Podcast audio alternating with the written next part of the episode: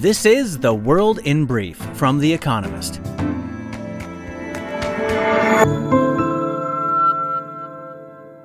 Our top stories. Volodymyr Zelensky, Ukraine's president, said his country's forces had withdrawn from Lysychansk, but vowed to, quote, win back the land. With the fall of the city, Russia claimed full control of Luhansk, an area in the Donbas region. Russia has been trying to drive all Ukrainian troops out of the Donbas, where Russian backed separatists have been fighting for control since 2014. Six people were shot dead and two dozen others taken to hospital when a gunman opened fire soon after the start of a 4th of July parade in a suburb of Chicago. The killer was reported to still be at large. Independence Day events in the area were canceled. Denis Shmyhal, Ukraine's prime minister, said that his country needs $750 billion in order to recover from the damage caused by Russia's invasion. Mr. Shmyhal was speaking at the Ukraine Recovery Conference in Switzerland, where world leaders have gathered to map out Ukraine's reconstruction after the war. More than $100 billion of direct damage has already been inflicted on Ukraine's infrastructure, according to Mr. Shmyhal. The gunman accused of killing three people in a Copenhagen shipping center appeared in court, where he was charged with murder and attempted murder and remanded into a psychiatric ward.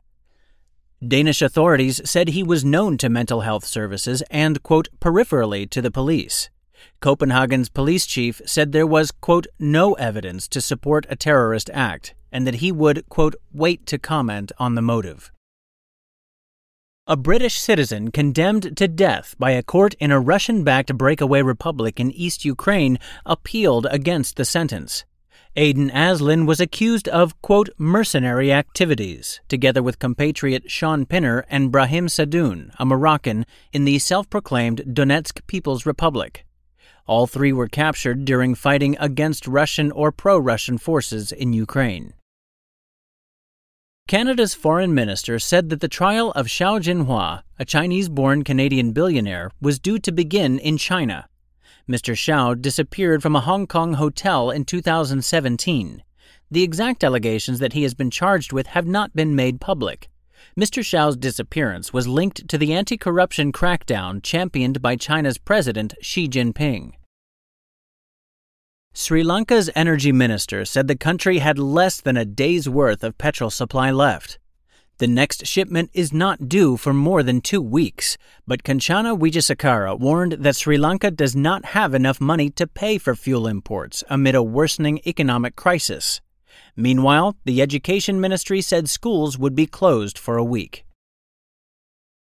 And fact of the day 99.1, the score out of 100 received by Vienna, the world's most livable city.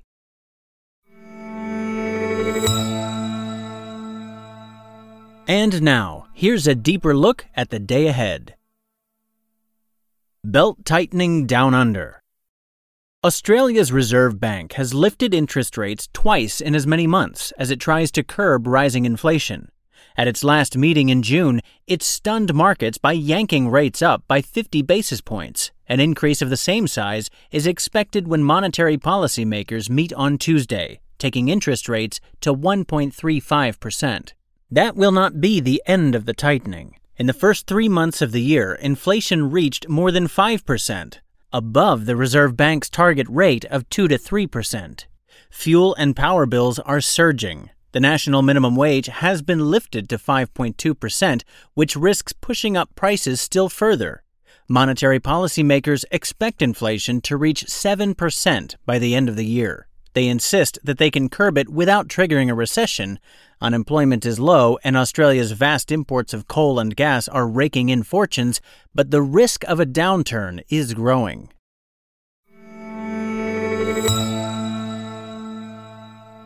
Finland and Sweden edge closer to NATO membership. NATO leaders heaved a sigh of relief last week when Recep Tayyip Erdogan, Turkey's president, dropped his objection to applications from Finland and Sweden to join the military alliance. The two countries are due to sign the accession protocol documents on Tuesday, but the drama is not over.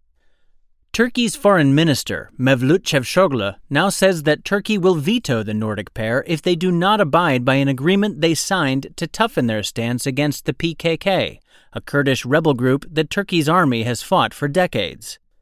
That might seem legitimate brinkmanship, but Mr. Erdogan seems to be moving the goalposts.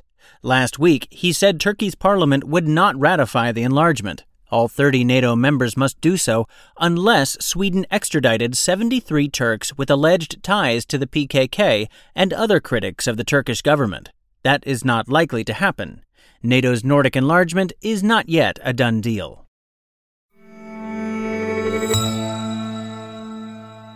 The global oil markets knotted pipes. On Tuesday, Russia is expected to end its search for mines in the waters near the Caspian Pipeline Consortium's Black Sea terminal, through which Kazakhstan exports about 80% of its crude oil.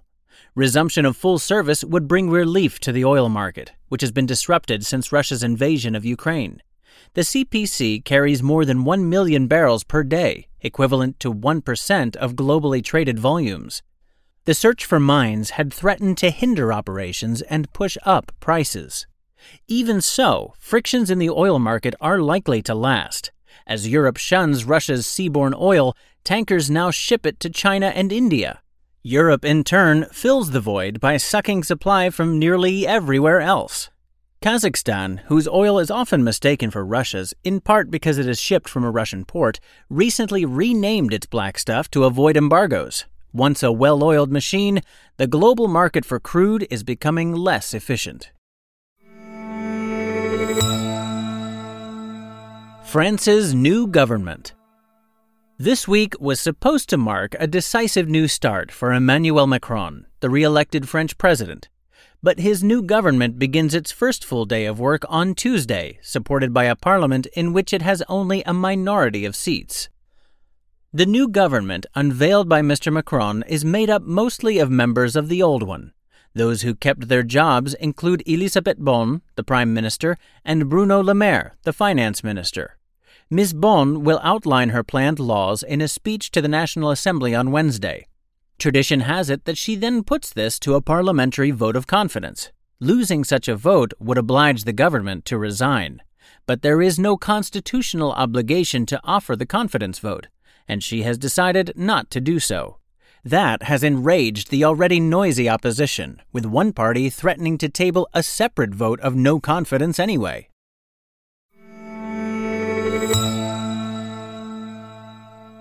Keeping the dinosaurs cozy.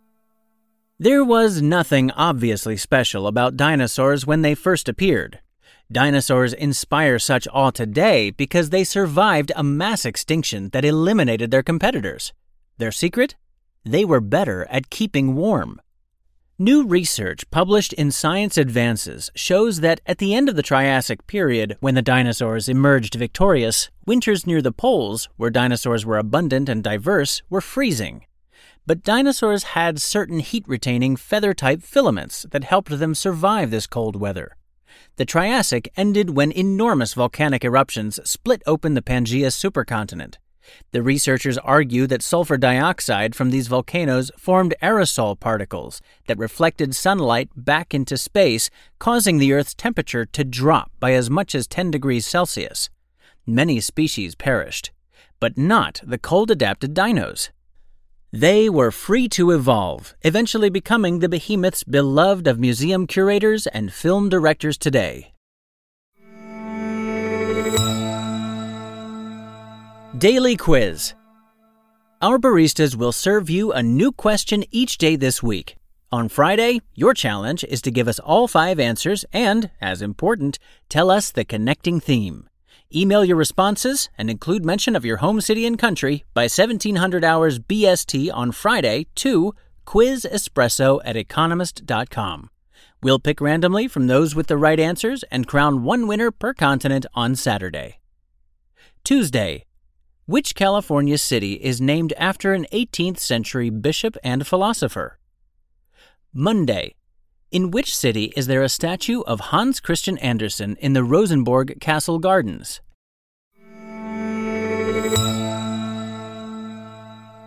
Finally, here's the quote of the day from Cy Twombly who died on this day in 2011. To my mind, one does not put oneself in place of the past. One only adds a new link. That's the World in Brief from The Economist, available three times every day of the week. You can also hear interviews and analysis from our journalists, including our current affairs podcast, The Intelligence, on your podcast app. And subscribers to The Economist have access to each week's full edition in audio. Just download the Economist app to start listening.